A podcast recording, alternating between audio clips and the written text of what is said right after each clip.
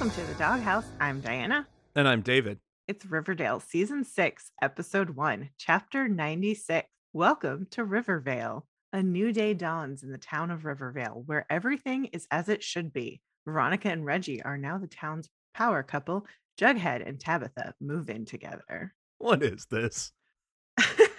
well, welcome to season six. No, no, no, no, no, no. welcome to nothing. What the fuck is this? Welcome to this fever dream.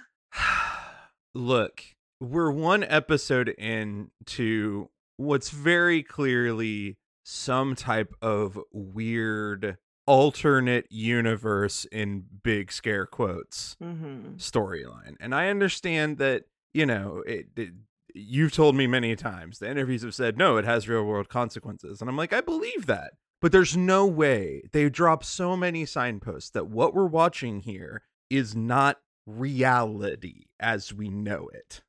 So I'm just gonna say up front, and I know I'm not the only person who's thinking this, is that Archie's in a coma of some sort. And what we're seeing is things that are happening, and it's his brain's version of it.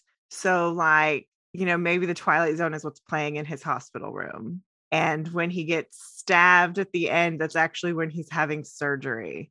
So it's it's that veil where it's like, okay, he is actually experiencing some of these things physically, but he is actually pregnant.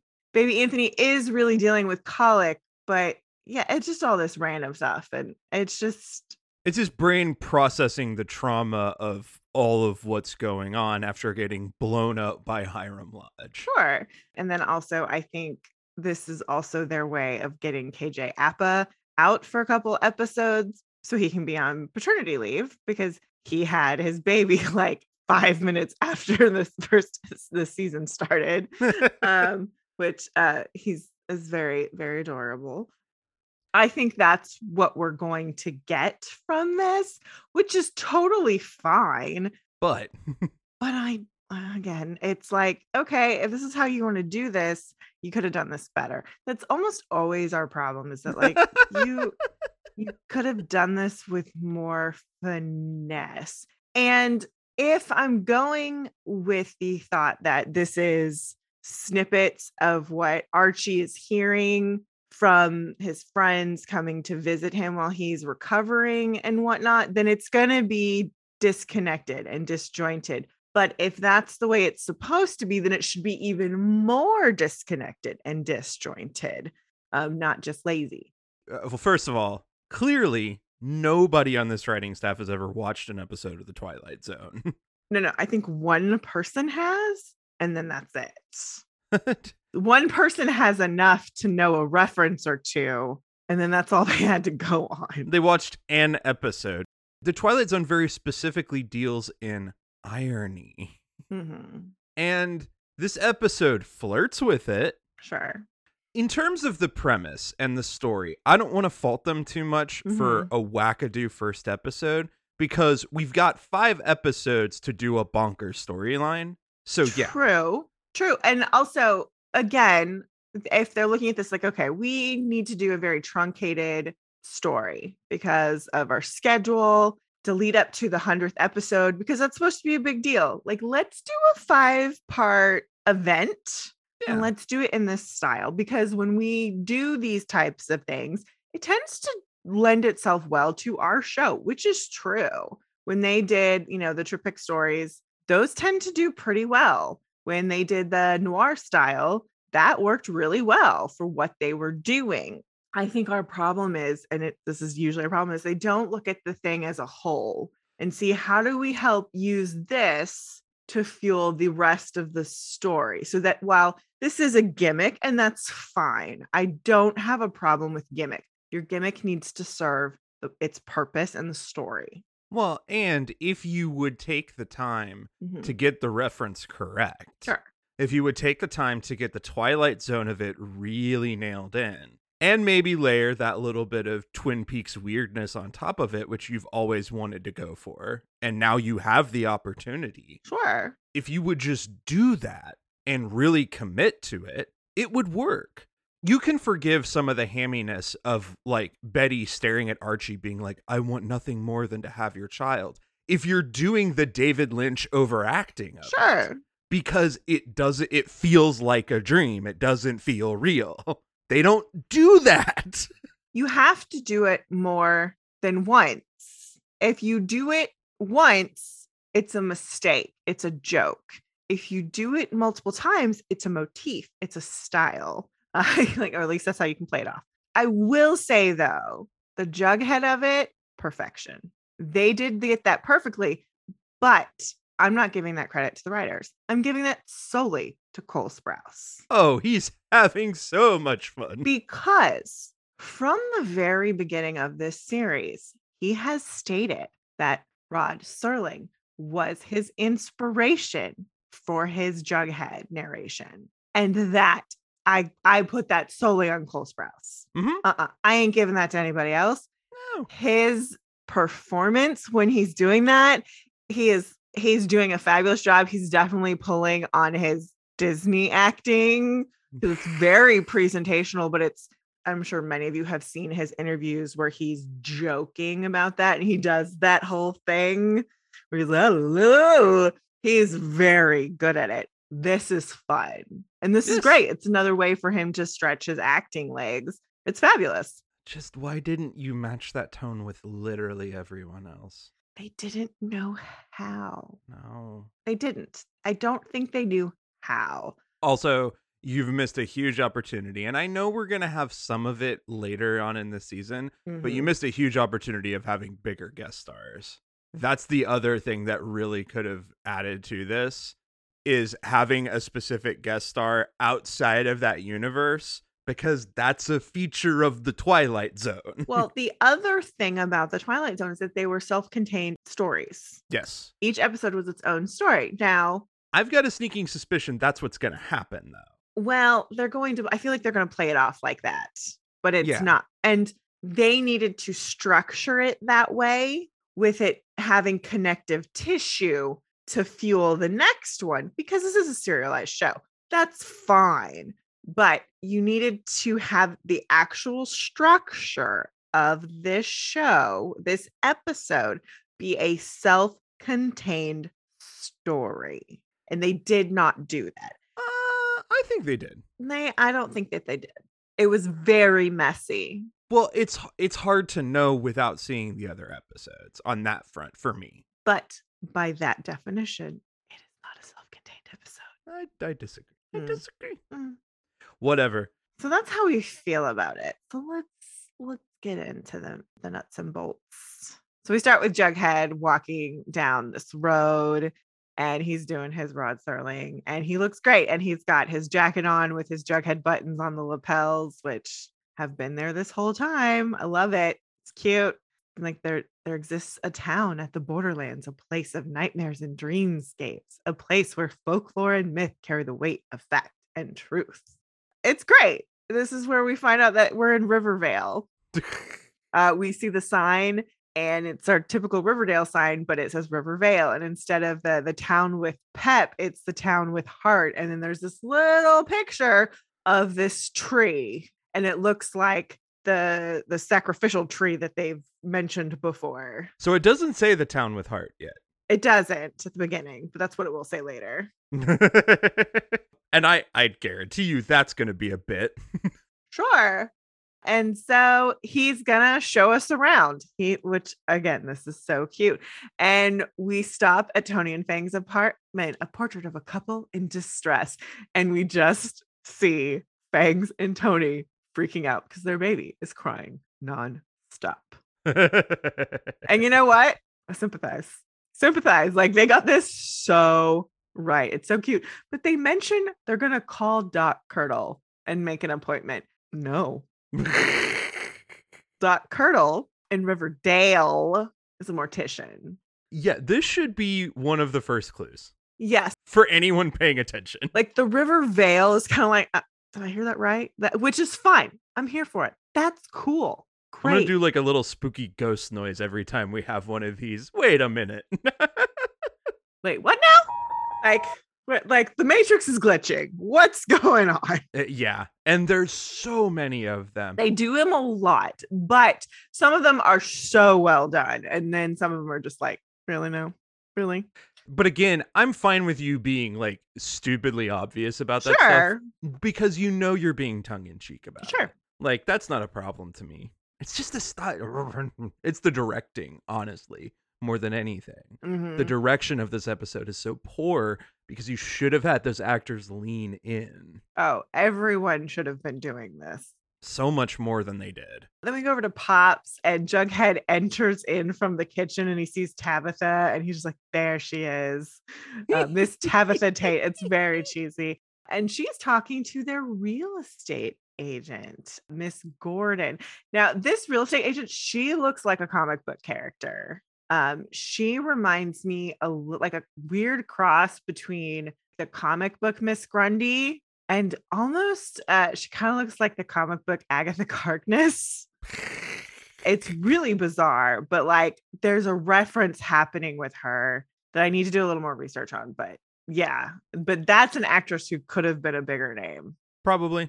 But also, I feel like she's a call to Sabrina. Oh, very likely. I feel like that. I feel like that's a do do do do thing. Miss Gordon is asking Tabitha, Have you ever lived with a beau before? And Tabitha says, No, I've always been too guarded and too nervous. And Miss Gordon says, In this day and age, you can't be too careful, which kind of makes Tabitha go, Hmm. Then we go over to the Pembroke. Let's check in on Riverdale's premier power couple, Reggie Mantle and Veronica Lodge. And Veronica and Reggie are running on treadmills and they're talking on their AirPods and they're making a deal. And it, this was perfection. It was so fun. And then you just have Jughead going, exhausting, aren't they? like it's not only is it what we see, but his commentary on it is so entertaining. God, that made me. That's the best laugh of the episode. It's it's so good. Let's head over to Elm Street. It's the Cooper house where Alice is doing a lot better, but her appliances mm, not so much. And Frank is cleaning Alice's garbage disposal. What is it, Frank? More chicken bones? No, Alice. It's a dish rag. And she she's got a quiche in the oven. She asks him to stay for breakfast. And it is so awkward. And Jughead goes, tempting, but let's go next door, where my old chum Archie Andrews is living with my ex-girlfriend Betty Cooper. Let that one sink in for a minute.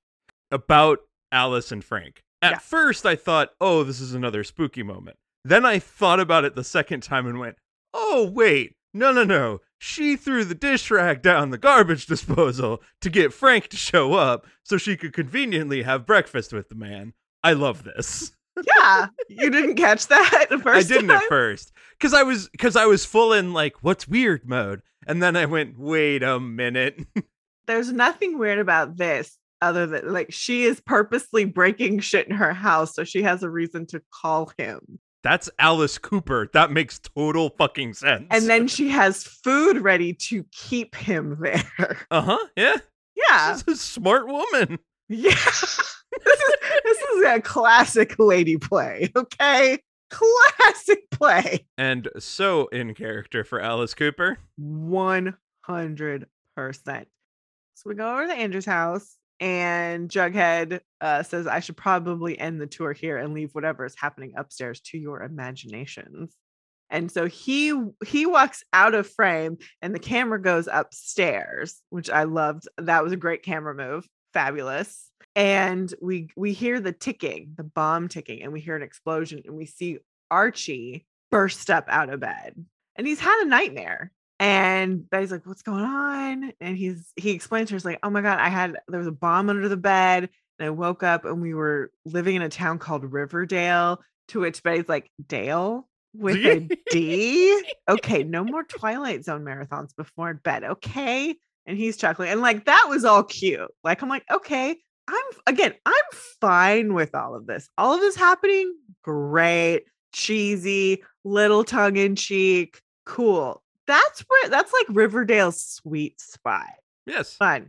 But then sh- Then she goes, Let's make all of those bad dreams go away with some early morning delight. Okay, the dialogue in this episode for Betty is so painfully bad. Well, so it's painfully bad because of the delivery. You know what I wanted? I wanted WandaVision style delivery here. Yes. That's what you goddamn need. Yeah. We needed we needed WandaVision levels here. I would be willing to bet that that writing is intentionally meant to be said to feel awkward. Mhm. And nobody told the actors that. No, I think the writing doesn't fit the tone. I think I think it's just wrong for that moment.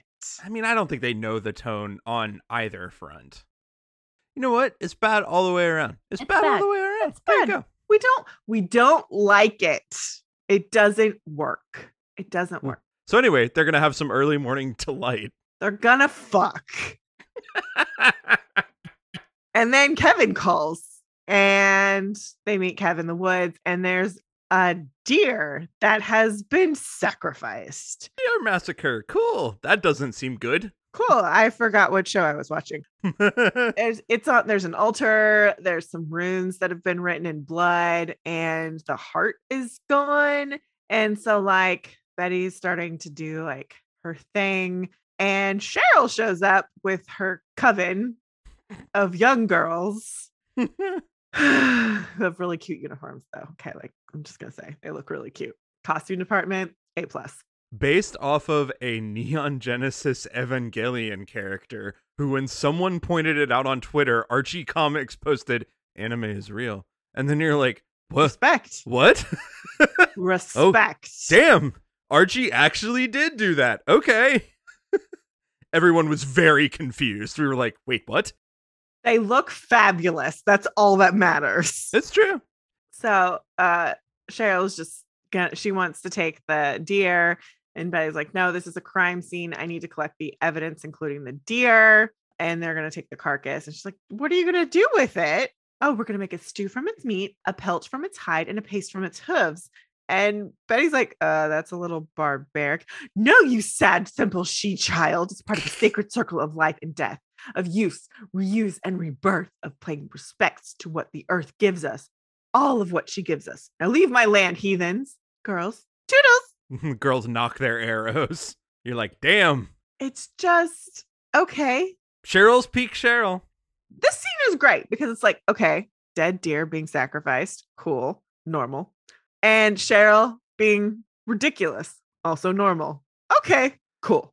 I don't hate the Cherylness that we're getting for this event. No, I do hate how quickly she got so many disadvantaged girls. Well, we're we're under the supposition that this is all in Archie's brain. So like True. I'm assuming that she actually started the school at Thornhill, but it's way more relaxed than whatever bullshit. Sure. But you know, you know those uniforms exist. Maybe. Don't know. Yes. Cheryl's gonna Cheryl. There's gonna be uniforms and they're gonna be fabulous.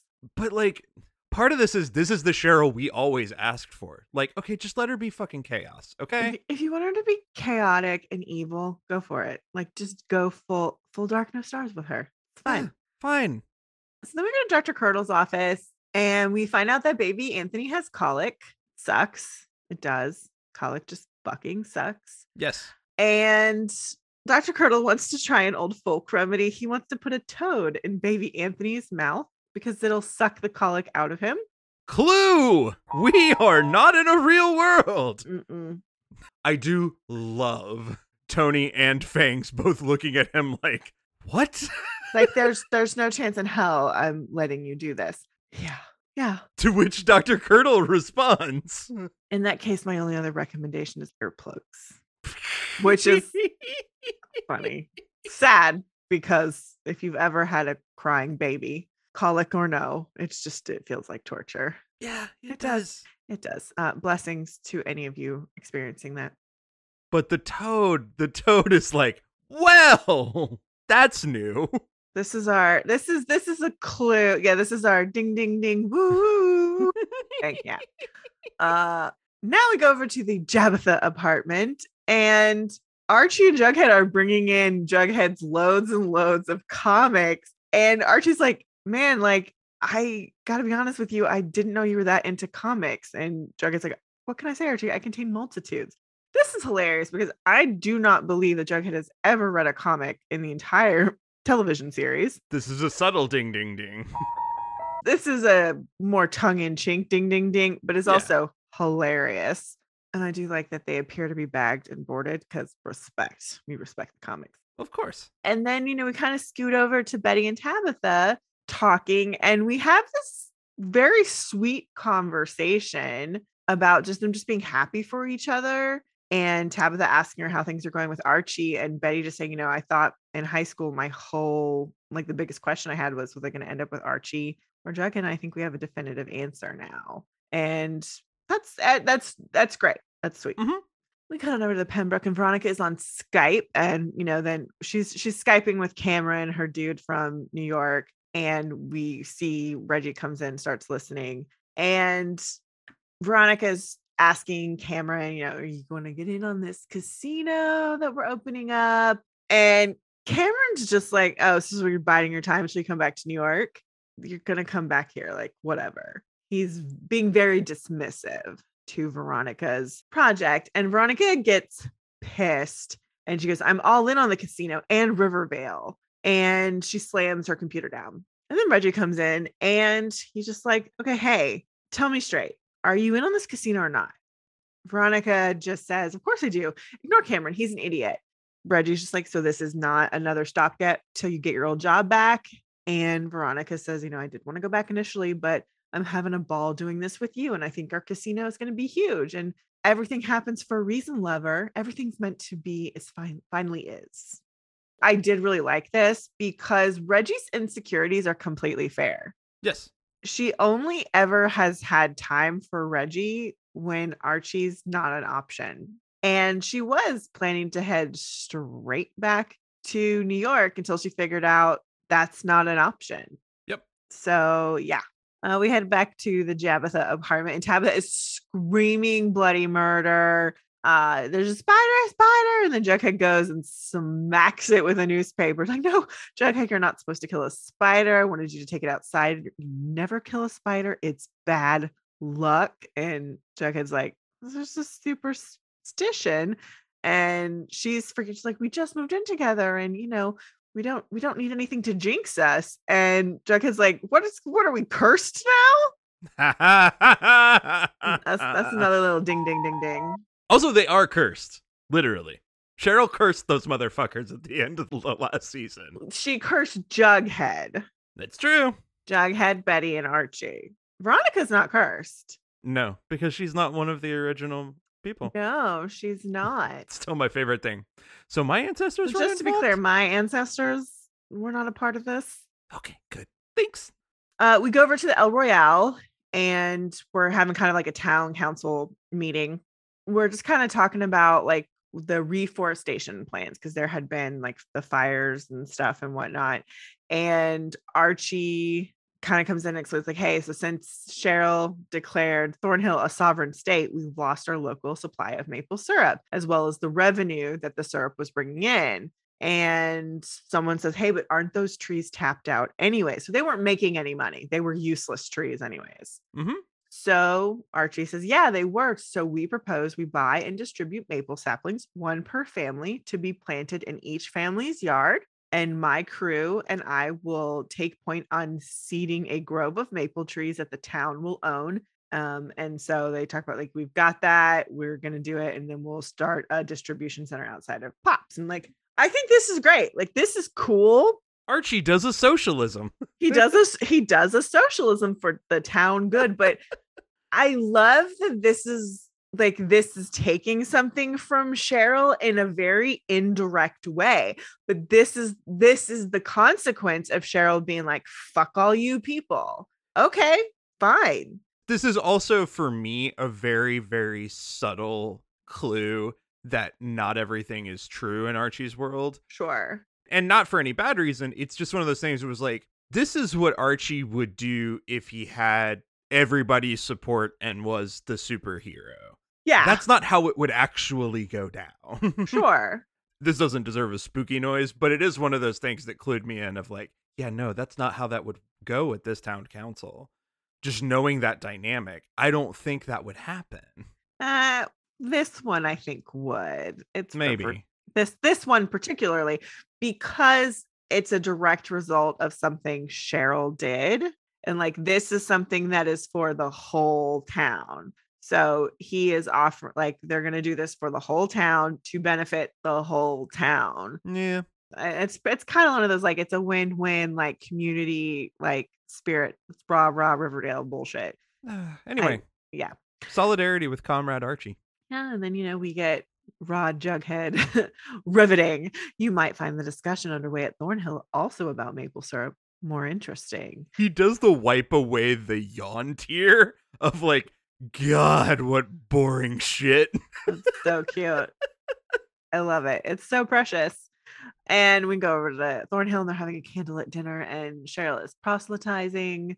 She's sounding like Nana Rose, honestly. Just talking about how, you know, we're having all these problems because we've take, gone away from the old ways. Ah, yes, the old ways. the old ways uh, and the maple maiden they've taken her for granted and my spies have told me that archie andrews is trying to steal my maple thunder and that simply will not do All that was fecund was now barren.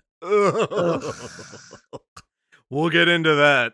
this is also very do do do do because like i was like this is all very sabrina Riverdale. there is more screeching with the new title sequence They're screaming. You're Yeah. like, they're.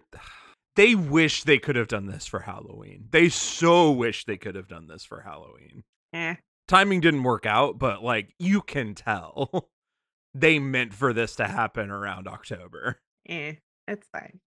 We come back to Rivervale and we're at the Andrews house and Archie's finished up a phone call and Betty comes in and they're like, ah, blah, blah, blah. And we find out that Archie's mom has been asking when they're going to have a kid. Mhm. Because apparently she had asked that the last time she was there. So the thing, I, there's a couple things about this. On the one hand, I feel like they haven't been together long enough to warrant this conversation. No, they've been together for a moment. for five seconds. Yeah. But at the same time, I feel like by having this, it lets us know that some time has passed. Yeah, if you're if you're equating it to a real world, Yeah. that could be going on. Like it could be a couple of months. And then we then we also have to factor in the fact that Archie and Betty have known each other their entire lives. Once you start dating and say we're committed, we're together, your relationship is starting at a different point. I will say Betty is probably not pregnant because if he's in a coma, they had just decided to be together again. Unless the pregnancy is going to be about is it with is it somebody else's? Well, I mean that that's who's Mamma Mia, who's the baby daddy, could always be the issue. Well, but it wouldn't be Archie. That's the thing. uh, she could have just gotten. She could be pregnant and not know it. That could be the thing, and then that could also be the thing that's happening in his mind is that she is late, so she's thinking about what that means. Is their future together? She's worried of whether or not she's going to be able to have kids, or they're having all those conversations. That I think is more likely because they because they just hooked up and they did they were making out when the bomb went off. Okay, but they've had sex before. But also, here's the other thing they had had sex previously. She could have been pregnant and not told him yet. I don't know. There's there are options. There are And that could have been why, when he told her he wanted to be with her, she was like, I absolutely want to be with you because I'm pregnant with your baby. And I love you, Archie Andrews. And I wasn't going to tell you until you wanted to actually be with me for me. Like, because that's also a total trope. well, one other weird thing when Betty walks in the house, Uh huh. she's blurred out because she's walking the dog. And for half a second, I went, Is she walking Vegas? Yes. That's amazing. I thought that. I looked and I went, They've blurred her out, and that's not the same dog that Frank had. It's not bingo. I was like, It "That's doesn't look like Vegas. Vegas." It looks like Vegas, which also do do do do makes sense. so good. in Archie's brain, it would be Vegas, yeah, because it's everything as it should be. as it should be. I'm with Betty. Betty and I are gonna have a baby, but that also makes me think someone is having Archie's baby. which makes me think that's going to be Veronica. Somebody's- somebody- Someone in season six is having Archie Andrews' baby. It's going to be Betty. It's going to be Veronica. I don't give a fuck who, but someone's having that boy's baby. There's going to be a ginger haired baby, and it ain't going to be a blossom. This is good. This is good. That plays into Reggie's insecurities. 100 fucking percent. Because that could also be the other reason why he's like, I'm always second to Archie. And it could just be that Veronica knows she's pregnant and she literally doesn't know whose it is. It could be Reggie's, it could be Archie's, it could, it could be Chad's. And then Mamma Mia. Then we get Mamma Mia as I okay. I do not just as just just as a, a statement. I do not like Mamma Mia the musical. I love ABBA. ABBA is amazing, but I'm firmly pitching Mamma Mia as the musical this year. I need it. I need someone to be pregnant and not know who the papa is. I want Archie to be the one that sings Mamma Mia Yes, because he's just so fucking confused by everything. yes. I want all of these things. uh, God, this show. Okay, all right. They're damn it. They're pulling me in. I've made it fun now. I've made the crazy fun.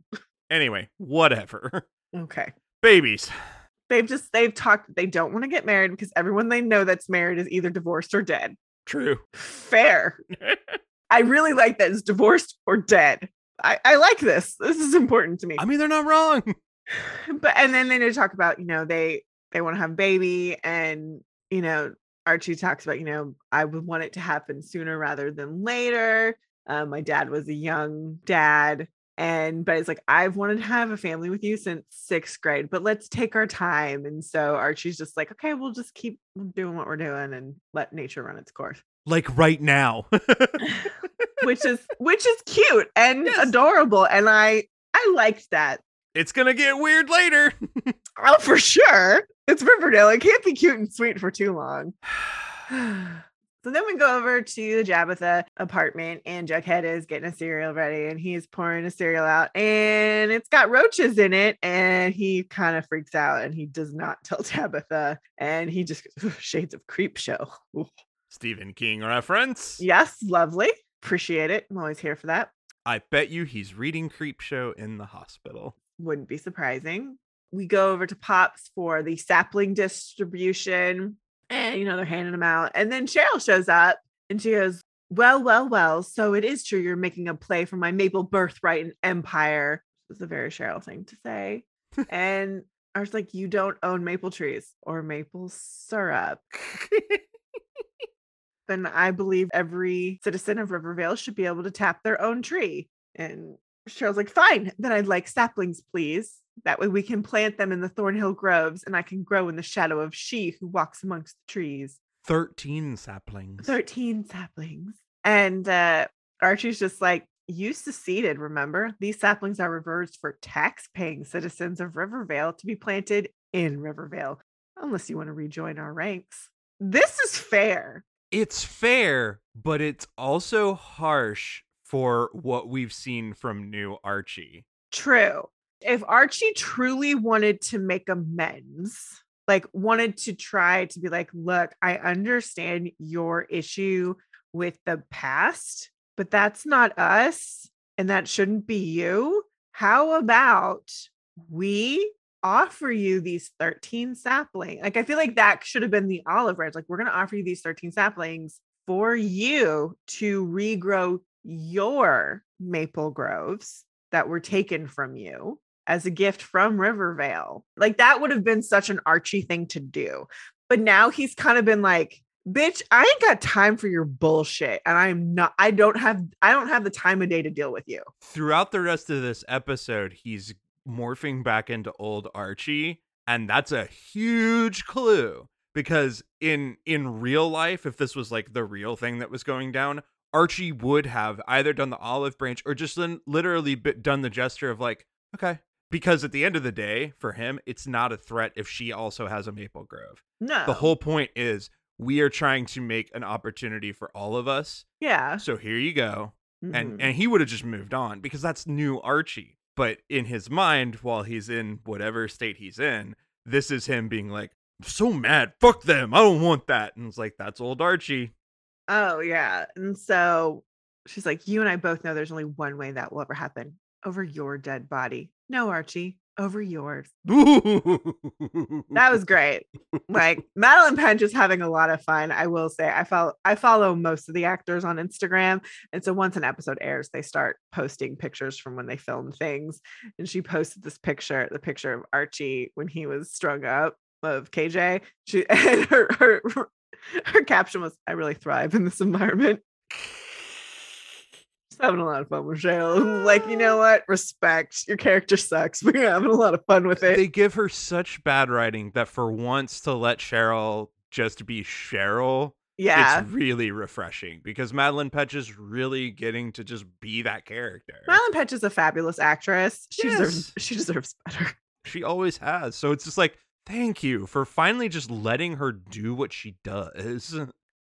We go over to Doc Curdle's office and he is wearing a refractor on his li- on his head. Again, the Dr. Curdle of it all is another huge signpost. Yes. He's a mortician. Yes. but they have made him into the complete all-purpose doctor for Rivervale. Yeah, he's the town family doctor. which is true, but then also is a licensed obstetrician. That's where you go, hold on a minute.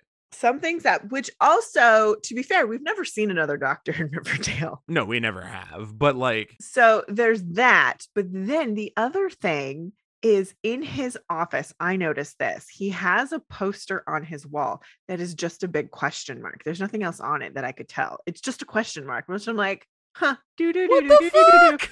do do do do do do do do do. See, at least the prop and the set decoration department, they all got the fucking memo. Sure, cool. So, just the writers and the director. God damn it. So Betty is talking to Dr. Curdle and she finds out that her test came back conclusive. She's not producing any viable eggs. She won't be able to conceive a child. And Dr. Curdle says, if it's any consolation, you're not alone in this dilemma. To which Betty goes, No, actually, it's not a consolation. What are you talking about? Correct. Any person who is dealing with infertility, yeah, it sucks. And it is nice to talk to other people who are experienced, but it doesn't make you feel better that you're dealing with it and other people are too, because also other people aren't. Fuck you. Like, that's just like, you know what? Mm-mm, no, stop it. there, there is a line to ride here with the story they're telling. No, no. I I agree. The whole purpose of that line is so that he can say, You're the fifth young, healthy woman to come see me who is essentially barren. Which actually, then I go, okay. Okay. And, and what I like is that they did give Betty the moment to say, like, sure. What the fuck are you talking about? No, it doesn't make me feel better because we also know that Veronica has had this concern and so has Tony. So now three of our ladies, as far as we know in the show, are dealing with fertility concerns. Which also means Baby Anthony, something special about Baby Anthony, Well, yeah, he's gonna be the Serpent King at least in Rivervale. in Riverdale. Mm-hmm. Yeah. You know, they're they're going the Wicker Man route, and good for them. But fuck, do a better job. Yes, do a better job. Do your fucking research. It's so frustrating because they're pulling really cool references Sure. and then just doing the bare minimum to reference mm-hmm. it. It's like fuck off. So then we go back to the Tony and Fang's apartment, and maybe Anthony is crying, and you know, I just got two parents being like, "Look, if we, I know if we we we pick him up, we're validating his crying, but this is torture." Mhm. And so then Fangs tells us that he was talking to his grandma, and apparently, back in the day, serpent mothers would leave their crying babies on tree stumps in Fox Forest overnight. And Tony's like, "They left their babies in the woods." Yeah. And the mothers would go back in the morning and the babies were sleeping soundly. They cried the colic out. There is no way a serpent mother would abandon her baby like, well, apparently my mom did, and it worked. So this is doo doo doo doo. this is a little doo doo doo doo. But the desperation that both of them are feeling, Fair. very, very real. Very believable. Uh huh. And Fangs is just like, leaving baby Anthony Woods would toughen him up, just like his mama. So, like, okay, like, Do I condone this? No. Do I understand it? Yes. Then we head over to the Pembroke, and Veronica asks Reggie to follow her. Reginald. Reginald, will you please come with me? And they go into the bedroom, and the bed is covered in money. In case you're worried that I don't appreciate you, here is a cold hard proof that I value you. Your bonus, sir. Here's his money. And not only that, there's one thing I fantasized about doing but never have. I've always wanted to make it on a bed full of money. Make it. Make it. What the fuck? That's probably what the censors would allow, honestly. I'm so annoyed with all the stupid euphemisms that they use. Well, I mean, this is on a network show. Yeah, but you could say do it and get away with it through the CW.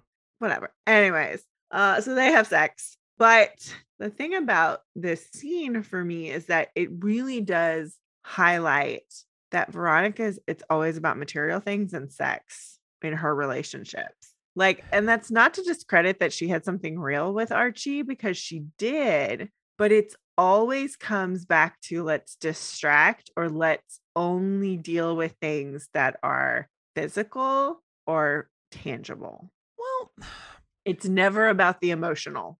so yes, but I could also see some of this is because of, you know, her father Sure. and her life and the fact that she does have an emotional attachment. The way she expresses that is through material things. I think that's even more likely for Veronica and a problem that she has to figure out because Reggie is not that kind of person. Sure. No, no, no. I'm not saying there's not a reason why she does this. Like she is a person who uh feels love through gifts. like uh, that's her love language uh, or physical touch like the, that's what they would be but that's a problem when that's the like when it's never about the emotional and when your partner is talking about an emotional issue and your only response to it is physical Yeah, gifts Exactly. that's the issue. And that was also an issue with Archie. The problem is Archie dealt with things like that too Uh-huh. when it Yeah. came to her. Now, Archie and Betty deal with emotional things emotionally together. That's how they relate to each other. That's a that's a different thing. And I bet you Veggie will too, because something like this, even translated into a real world, will force those two to have to confront that. What I like about Veggie is that Reggie, while is insecure when it comes to Archie, he knows that. But he also is secure enough in himself when he's not being valued, period. Mm-hmm. Like it's one thing for you to love me and love him a little bit more. Okay. That's one thing. But you don't love me at all. That's a different thing. Yeah. Like, cause like, I mean, that's not exactly what's happening, but it's kind of where it's that's kind of the vibes. Uh, we go over to the Cooper house and Frank and Alice are having dinner. And Alice is just very blunt. She's done with the the being coy about things like, look, I want you to stay here and I want you to stay the night and in my bed. Okay. Like we gonna bone. I find you very attractive. right. Like, and I I respect this. Uh I think more people should just do things like this. And then Frank, Because I'm flattered. Uh, you're such a beautiful woman, but and then Alice is like and he gets emotional. and he's like, I I I I just I can't go there. Like he's like he's nervous. And Alice like, wow, I don't believe it. When will I learn? I fall for the strong silent type every time. Which there's a part of me that was annoyed at Frank with this. That just I just don't like it and I don't want to see it. And ugh, because both these people deserve love. They've been fucked over too many times. So we go back over to the Andrews house and we have another conversation that I really don't like. Because there's no subtlety at all anywhere in this. Oh, it sounds really gross. It sounds so gross. All of this was done terribly. So Betty and Archie are reading on the couch, and then Betty just, I've been thinking, what if we adopted a baby? Okay. Okay. Actually, great. Cool. That makes a lot of sense. Let's have that conversation. Cool. Okay. And Archie says something that halfway sounds like he's supportive, but also sounds really fucked up. Oh, it's fucked up. It's just straight up fucked it up. It just I don't like this. I, I just this is so bad because the part that's missing for me about this, like truly, is Betty starting the conversation with, I saw the doctor. and it may not happen for me biologically. the way they talk strongly hints that they've already had that conversation. That being said, it's not explicitly told, so it makes it really fucking awkward and weird when all you had to do was add one additional line. Or she could change, what do you think about adoption? And as a way to build our family. Because I initially thought they were going to get into her actually telling him, like, Same. but same. the doctor, and then they didn't do it. And you're going, did you tell him? Yeah, eh, because then it becomes, well, I want to have your baby and I want to create a life with you and I want to be the mother of your child. And then Archie's like, well, then you will. It'll happen. And it's just like, the most fulfilling thing my dad ever did was become a father. You're like, oh no. that's like, there's just a lot of coded language in there about biology that I don't like. Writing about infertility is such a sensitive topic. It really is. I've talked about this in some other podcasts and just that like adoption is a great way to become a parent. It isn't always the answer for everybody. And that's fair, but it also needs to be talked about as respectfully. Like it just does. It just does. And in this case, it just needs to be talked about. like you need to have the entire conversation, not these drips and drabs of this stuff. And then like eh, because I feel like the vibe is that like Archie just wants to be a dad. And so if that's what the vibe is, then that's what needs to be said. Like Archie just needs to say, My dad said the most fulfilling thing that he ever did was become a father. And however that looks for me, I know it'll be the same for me too. Like that's beautiful because it's all encompassing on what it means to become a dad, however that happens for someone. I hate this show. I know. And yet we're here. Uh, we go to the woods and Tony is gonna leave her baby and Anthony is crying. And Cheryl shows up and she's got a creepy as fuck smile. Of course she does. And she takes baby Anthony and he stops crying. Oh, oh my god. Oh, it's the calming perfume I concocted in my greenhouse, the ingredients of which I can mix for a more permanent solution for his colic. But then you must help me embrace Riverdale's oldest of old things. Tony, Well, fine, here we me what to go. do. Tony's so desperate. She's that was ass mom, like for sure. Not much. I just need you to bear witness. And then, per tradition, everything will be as it should. Uh oh. Okay. This is a little doo doo doo doo. Yeah, Cheryl's gonna fuck some shit up. Uh, we go over to the Tabitha apartment, and Tabitha is freaking out in the middle of the night. Jughead wakes up. What's going on? She's like, Don't you feel them? What? Uh, something's biting me. Don't you feel like you're being eaten alive? Like, and Jughead's like looking in the bed. He's like, No, there's nothing. It's like there's nothing in the bed or on us. And Tabitha's like, I was having a nightmare about spiders, and then I felt like the spiders were biting me. And Jughead's like, Okay, then yeah, that's what it is. You were having a dream. There's no spiders. The sheets are fresh. I just got them brand new. Okay, okay. So the next day, Jughead's getting ready um and in the bathroom and Tabitha comes in and she's like, You're gonna think I'm crazy, but can you check out? Oh my god, your back is covered in welts and bites, same as my arms and legs. Uh, this is probably bed bugs. I was like, Well, we checked the sheets. Okay, well, then it's scabies, which you can't see with the naked eyes, but they're vicious bloodsuckers. Okay, we'll wash the sheets with hot water and bleach. Are you kidding? That's not going to do anything. We're infested. I'm calling the exterminator. Like, Tabitha is freaking out. And Jughead's just like, whatever. I used to live under the stairs at school. He- He's like, this is gross, but also whatever. He is, but then he looks at the bites and was like, but wait, where did this come from? Like, this doesn't make sense. Nope. so we go over to Thornhill and it's Creeper Girl craft time. And they have to make puppets to honor the Maple Maiden. And uh, they're not to play with. Uh, I do like Britta being like to play with. For a myriad of purposes, but these ones will be a warning. And I love every single one of those girls looks. It was like they all actually have this look instead of just a creepy stare of being Mhm. like, wait, what? What'd you just say, bitch? They're all been looking at the puppets and they're like, a warning. What? I'm just making a little. T- oh, that bitch be cray. Okay. I don't. It's it's kind of fun. I do like I do like the Britta being like, uh, mm, I called it. I feel like she's gonna. Britta's gonna be very important. Like Britta probably gonna die at some point, but Britta gonna be important. I don't know. and like- Britta Britta may be the one that has to stand up to Cheryl, be like, "You're fucking shit up. Stop it."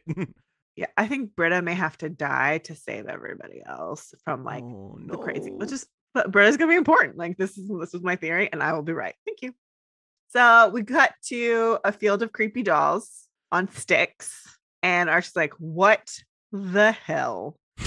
and he's he's there with his crew, and it's like, "There's got to be Cheryl. Let's dig these out, make room for the saplings." And the guy's like, "Are you sure you want to do that, Arch? Positive, double time, boys." again a little too forceful from Archie. I don't think this is too forceful because we've seen this from Archie before. Like we've seen him just kind of dig in and be like, I don't give a shit. But when Archie is more level headed, he usually tries to take a beat and go talk to the person before fucking shit up because he will fuck shit up. I just it doesn't it doesn't match new Archie energy at all. No, but you know, someone's screwing with his plan.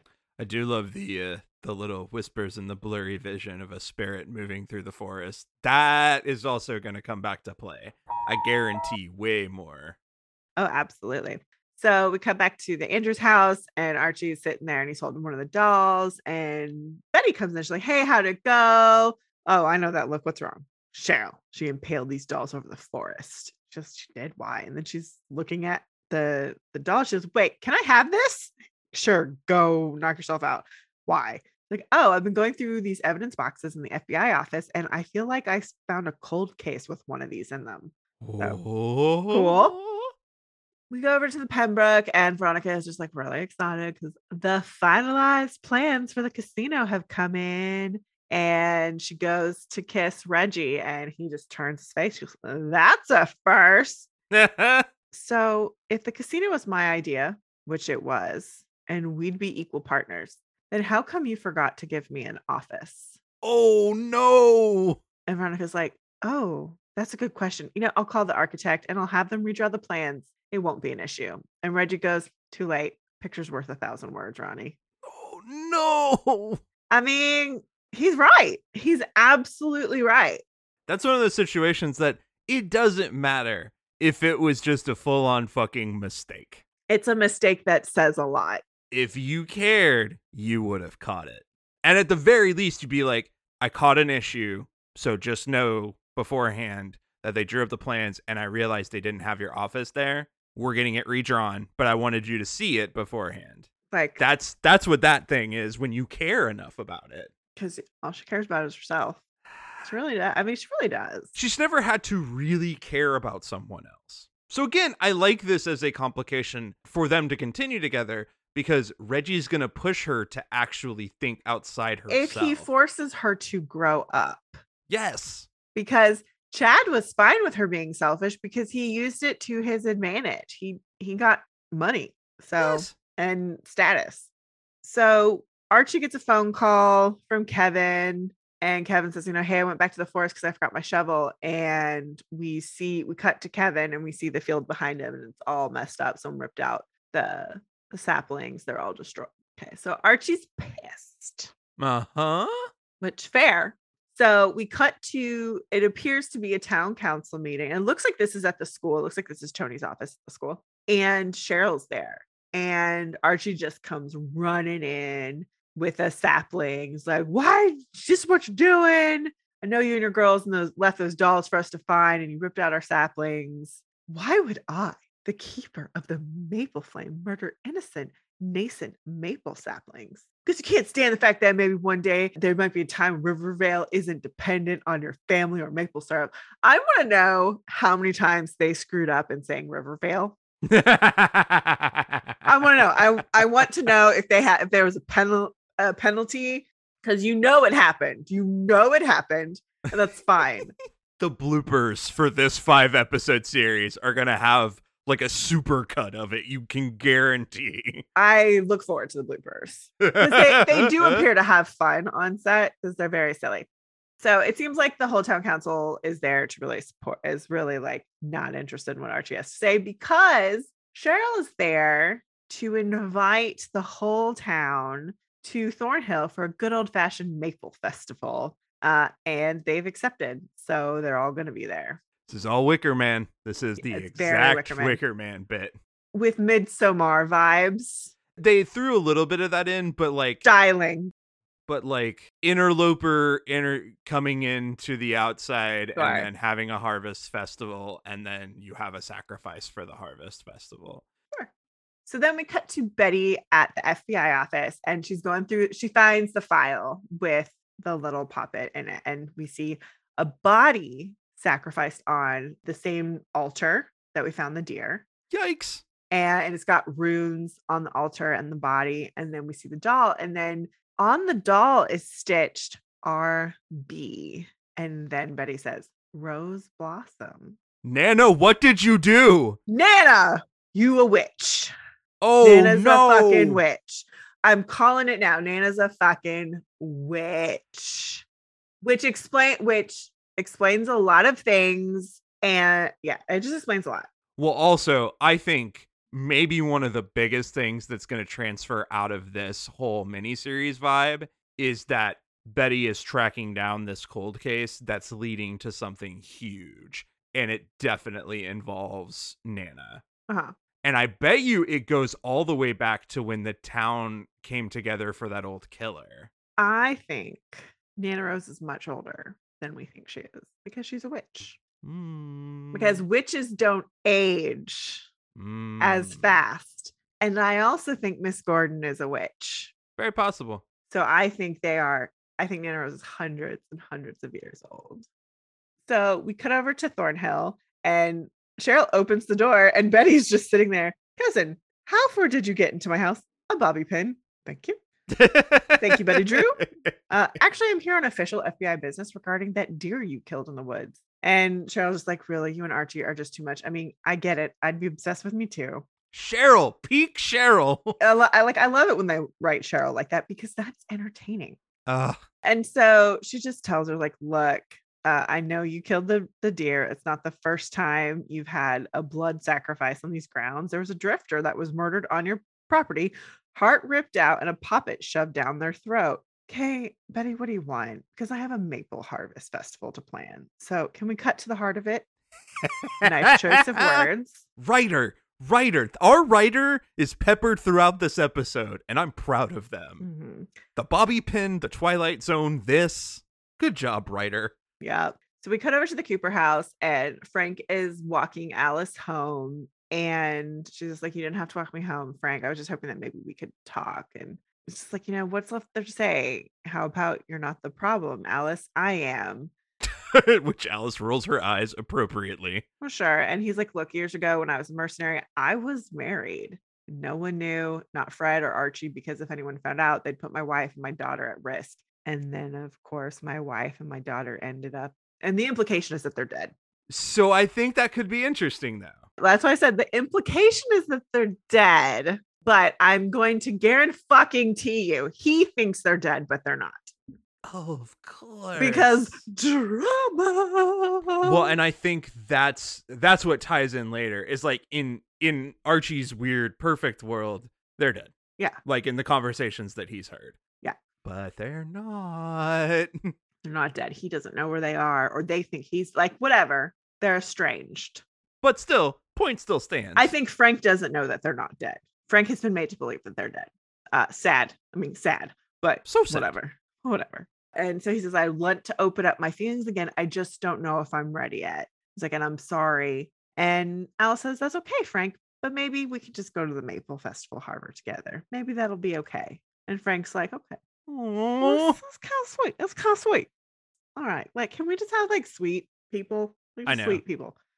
So we cut over to Pops, and Tabitha brings out these big boxes of pancakes to go for the pancake eating contest. She's giving them to Cheryl, and Cheryl sees these bites on Tabitha. She's like, What's going on?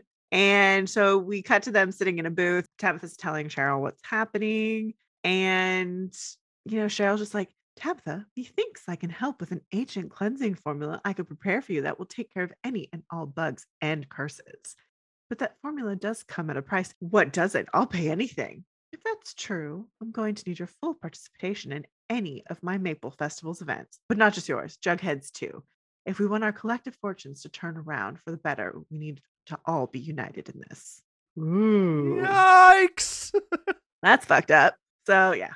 All right. Now Shit's getting weird. Okay. So now like we're we're seeing the process of like Cheryl is a magical witch and she's getting everybody in on her shit. Cool. Whatever. So now we cut to Thornhill and it's witchcraft cooking.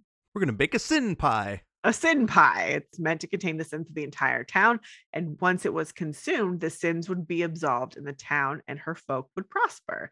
And so someone asked, you know, consumed by who?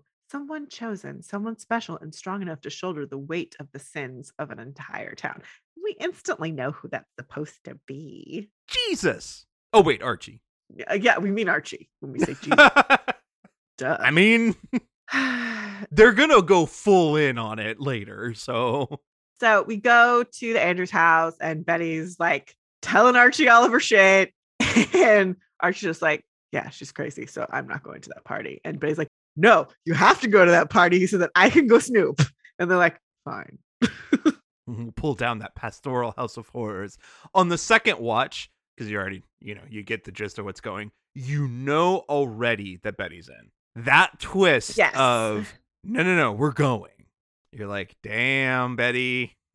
well, you know that it was during that conversation that was cut that Cheryl has explained things to Betty and made her a deal. And mentioned, she mentioned fertility and a fertility ritual. And Betty's like, oh, oh I need that. I, you have something I need. Yeah, of course. Sure. That's fine it's right about here that uh, all of this turns from kind of weird episode to full on twisty horror part. Sure. So now it's the Maple Festival, and it's like a sweet hometown version of, you know, the Wicker Man, Midsommar stuff. And it's fine. And, you know, we see Fangs and Tony and Anthony, and the baby's all happy now. And, you know, they found their own remedy. They're going to go milk a goat you know, it's like, uh, good luck today, Archie. And Archie's like, good luck. What do they mean? Who knows? But seeing baby Anthony just makes me that much more excited to make one of our own. Yeah, on the second watch, all of these things are like way more foreshadowing, and I love it. It's great. Oh it's, yeah. Yeah. This is a show that watching twice helps. It it it does do the writers a favor. And then also watching it, like binge watching it, also is very generous to it. Yeah, it just the performance of this did not allow for us to believably reach this point. Sure. Sure. We should have had much more of that careening feeling of not being feeling in reality way earlier than this in order to get to the point where we felt like, oh fuck, oh fuck, it's happening, oh god. Instead of like, oh, y'all just now you're doing it, just you're doing it for no good reason. God damn yeah. it. yeah. They just they didn't build that at all because that's how you have to do it when you're gonna make things weird and culty vibes like this. Sure. So then we see Veronica and Cheryl goes up to her. She's like, I see you and Reggie arrive together. So which ship name do we prefer? Veggie, Veginald. Oh, Veginald. Veginald, which is sounds weird. I like veggie. And so we just have this conversation about like, you know, Reggie's insecure and I wish I could give him some reassurances and make it crystal clear. And Cheryl's like, I may have an idea. So another thing, just real small costuming thing here is uh Veronica is wearing a very tiny pearl necklace. uh you've got she looks like she has about five tiny pearls suspended on a chain. So she is wearing a pearl necklace. Also, this dress, uh this it makes me feel very old, but this dress is giving me very strong pretty woman vibes um, when she's at the polo match. It is a brown polka dot dress. It is very cute, but those are the vibes I was getting. I was like, oh, I kind of love that for her. So uh, I'm I'm probably the only person who caught that, but that was me. And I I it's a good it's a it's a good costume reference there. Good job, costume department. They've really been amazing the last 3 seasons. Yeah. So I don't know if they got more money or they got new people. More money and did the research. I don't know what changed. Something changed in the last three seasons or so, but they're making very distinct choices that really do serve the story. And I love it. And I'm here for it. And that's why I like to try to point it out when I notice it because it deserves to be noticed. We go over to Jughead rushes up to Archie. Hey, Archie, I need you. Tabitha has been flipping flapjacks for like hours, and no one wants to go against me in the pancake eating competition. So come on, it starts in five minutes. And Betty's just like, this is good. It'll distract people and Cheryl. So, okay. So we go to a pancake eating contest, which I love. We haven't seen Jughead be the, you know, garbage disposal for food. Be Jughead? Literal Jughead Jones? Yeah, be comic book Jughead. So I love this. So it's Jughead Jones, 116 pancakes to Archie Andrews, 119 we have a Mhm. winner. And then Archie, you know, he raises hands, happy. And then Jughead, I love you. You know that, right? You're like a brother to me. And Archie's just like, yeah, I love you back, Jug. It's like, we're going to have to murder you. But you get that line and you're like, oh shit. Oh goddamn. uh, woo, woo, woo, woo. Uh, then we have some maypole weaving, which is very cult like.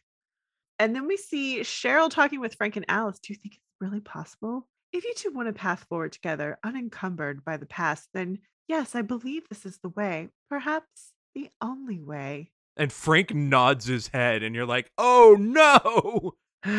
So creepy. So we hear a bell ring and it's the next challenge. And it's log sawing with our beefcake boys. And it's Archie versus Reggie. It's just, just some some hot dudes with abs. There's a moment and it was unintentional because Veronica is supposed to be reacting to like the moment and the issues that the Yeah. insecurity. But the way it's timed is that you see them sawing and then you see Veronica come into frame and be like, "Oh my god." So hot. They're so Uh-huh. hot. It's great. yeah. It's fabulous. So Archie wins, and then Reggie walks off. And Veronica's like, hey, what was that? Me losing to Archie again. You were supposed to lose, but after the night, you won't have to worry about playing second fiddle to Archie ever again. Okay. I promise. So that again, do do do do. What's going on? Like we're we're setting up Archie for something, but we We're, don't know snow- what. we're snowballing here. Okay. And now it's time for sudden death. Uh, and it's axe throwing. Okay, cool. Who's going to challenge Archie Andrews for the crown of Maple King or Maple Queen? And it's Betty. Okay. And it's, you know, it's the winner take all. And uh, Cheryl walks away to get the axes. Betty leans closer to Archie, and Archie's like, I thought you were sleuthing. Yeah, I was. I found something big. I'll tell you about it when we get out. Okay. Uh huh. The rules are simple. You each get one throw. Closest to the bullseye wins it all the title, the crown, everything. And Archie's like, wait, I won the last two rounds. Don't question my authority, Archie. And for that, you get to go first. And so Archie's kind of like, feel free to bow now, Betty. And so he throws, does pretty good. And then Betty throws, and we don't see where her axe goes, but she's crowned the Maple Harvest Queen. And our runner up gets a pie. And I like Archie's like he's smiling because he's like, hey, I'm in front of everybody, and then he looks down, and he's like, a pie. All right. All right. Again, this episode would work really well if everybody is slowly rising with this weird tension, and Archie's Sure. just like Archie, Sure. flatline Archie, and they didn't do it, but it would have worked. if he's more befuddled. Like he can be angry at Cheryl, but he's just befuddled. It's like my job here is to just be nice and pleasant. What the fuck is going on? So then we go back to the Andrews house and it's time for dinner and dessert. I help myself. I had to. All of it. So they're they're eating and Archie's just like, hey, what did you find out at Thornhill? Oh, there's some definite weirdness going on there. Like those poppets, they're actually fertility dolls. And Archie's like, wait, what? So why don't we put this little sucker under our mattress tonight and try to make a baby after you have some pie? And so she's like pushing the pie that he was given in front of his face. And Archie's like, eh, can we skip the pie, Betty? Betty goes, no. And that's that was the moment where I knew I was like the on the first watch, I was like, she's in on it because she's Oh, yeah. he- he's required to eat the pie. My Maple King is gonna need all the energy he could muster for what I have planned. Oh, when you put it like that. And so she like scoops some pie out on her fingers and he eats it. And then they scoot everything off the table and they have sex on the table while the fertility doll is on the table. So whatever. KJ is doing such a good job of being Archie, just like staring and being like, when you put it like that. I, I, I have to eat the pie. Okay. All right. So then Archie wakes up to the phone ringing and it's Kevin. And it it the phone says Betty, but it's Kevin. And he's like, they have Betty. They have Betty. Kevin, what? And like, oh, Cheryl and the others are performing some kind of crazy maple ritual at Thornhill. You need to get here soon. And so Archie is running towards Thornhill, and we see there's a full blood moon. With the fakest John Carpenter theme playing. And so, like, he's running. He's like, "Don't hurt her! Don't hurt her!" And then we see Betty in like this bonkers dress, Maple Queen dress, which, again, shout out to costumers. The underlining color of that dress is from S1E1. That pink. It's got a little like with a little bit of peach undertone. That's God the damn. I love. That's the I love you Archie color. It is. Everybody's in their ritual cult outfits. Everyone's in their ritual cult outfit, which I think is is probably calling to like hospital scrubs. Uh, maybe a little bit, maybe. Like yeah, hospital scrubs. This is like because I'm trying to think about this like in that Mr. Robot season. Hmm, that's fair. I don't want to spoil Mr. Robot because it's a good show, um, but where things were not what they seemed. So I'm like I'm thinking about it in those terms. So he's run up and he comes and like, "Don't hurt her, don't hurt her." And Betty's like, "Oh, we've been expecting you. It's a ritual for me, for all of us here, for something that we made abundantly clear. We want the maple trees to thrive, and if we want Riverdale to be bountiful, we have to make a sacrifice." And so Archie thinks it's Betty, but he's like, "No." I'm with child. We conceived a son. I know it. I can feel it in my bones. It's what I've always wanted. And in a few years, he'll be crowned the Maple King, just like his father. Fun thing in 25 years. 25 years. And I know they mentioned this, and I guarantee you that's a Twin Peaks reference Mhm. Of see you in 25 years, which is what happens at the end of the original Twin Peaks. Yeah. But also, Archie's 25. Yeah, that all too. Mhm. There's there's that. And it's a good round number. It's, it's it's a good number. And Archie's like, Betty, what are you saying? What? And Cheryl's like, what she's saying is that women can't be sacrifices. Women must bear children, but men, their blood is the seed. Their blood is what nourishes the ground and the furrows. Their blood is what will bring Rivervale back to its glory. And the most potent kind of blood is that of a Cheryl. I'm not a virgin. Which we're like, no fucking shit, Archie. Like you fucked everyone in this town. It's so good. That's a good. I love. Thank you, thank you, writers. That I needed that. That was great. And Cheryl being like, no, No, no, you're not. Certainly not. But you have the distinction of being our town's one true pure heart. Thank you, Captain Pureheart. Oh man, what a good line. Great, great. We need a king who is willing to die for his queen. Only he would be worthy. And tonight you will succeed in doing exactly that. So he calls to Jughead. He calls to Jughead, Uncle Frank, you're on this too. And Ugh. like they're just kind of like all like come in. And then Veronica hits him over the head. the symbolism. To some to some, and that's her proof to Reggie. I'm willing to kill him because I don't love him anymore. Okay. Ugh. Like, like, which is great. Love it. here for that. So then we hear Betty say, He's awake, Cheryl, do it now. And we see Archie has been tied to a new altar. He has had runes drawn on him and what appears to be blood. And he has a crown, a bone, like a bone crown on his head. And Cheryl says, She who walks amongst the trees, accept our sacrifice and be appeased. And she stabs Archie and takes out his heart and shows it to the whole group. And they're all, they all like start to dance. It's really stupid. They blur him out and it's like, yo, basically made him Charlie Brown dance. Come on. They can do better than that. I'm fine with Charlie Brown dancing. But they made him a literal white savior. I kind of love it. Archie has always been the white savior. Come on. I know, and that's why I kind of love it Sure. because it's a good skewering. The last third of this episode is awesome. It's great. It's just that they didn't lead up to it at all. Sure. And then so we leave the forest and then we have Jughead Rod Serling walking out of the trees and saying, So ends the heroic life of Archie Andrews, born years ago in the sleepy town of Riverdale, died tonight in its shadow town, Rivervale. Now I hope you've been enjoying your visit so far because no one is going anywhere. We're just getting started. Rivervale. That's a great exit because it's like, okay, we fully know you were in this place and now you're in another place, Mhm. which is great. Like, it's a lovely twist because, like, when I when I saw that, I was like, okay, but that also helps me know Archie's in somewhere else. Like, Archie's mind is somewhere else. I mean, so the the only other option story wise with what they Mhm. they could be doing here is a Stranger Things types thing where we're in some sort of shadow verse that gets opened up And upside down.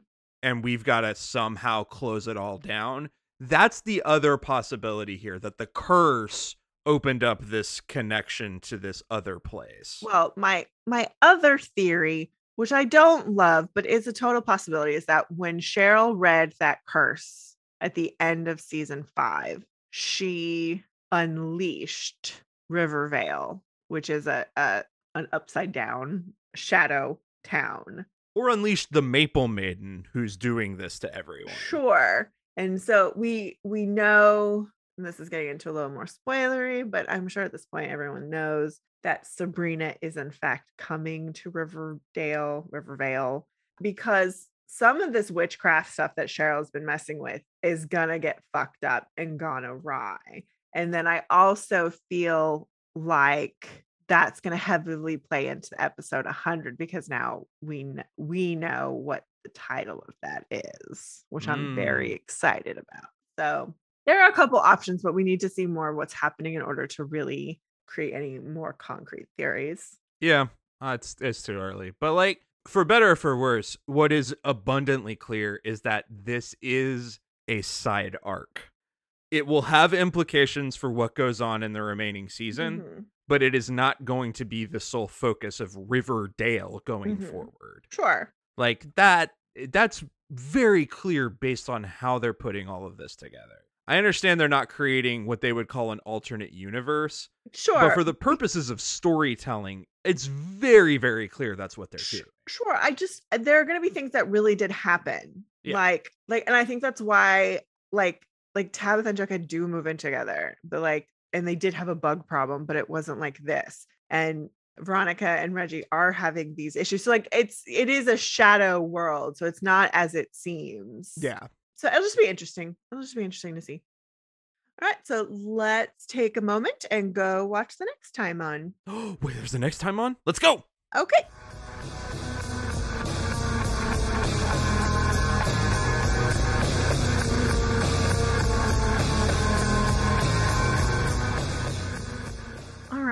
So next week is called Ghost Stories, The spirit of vengeance. the Spirit of Vengeance.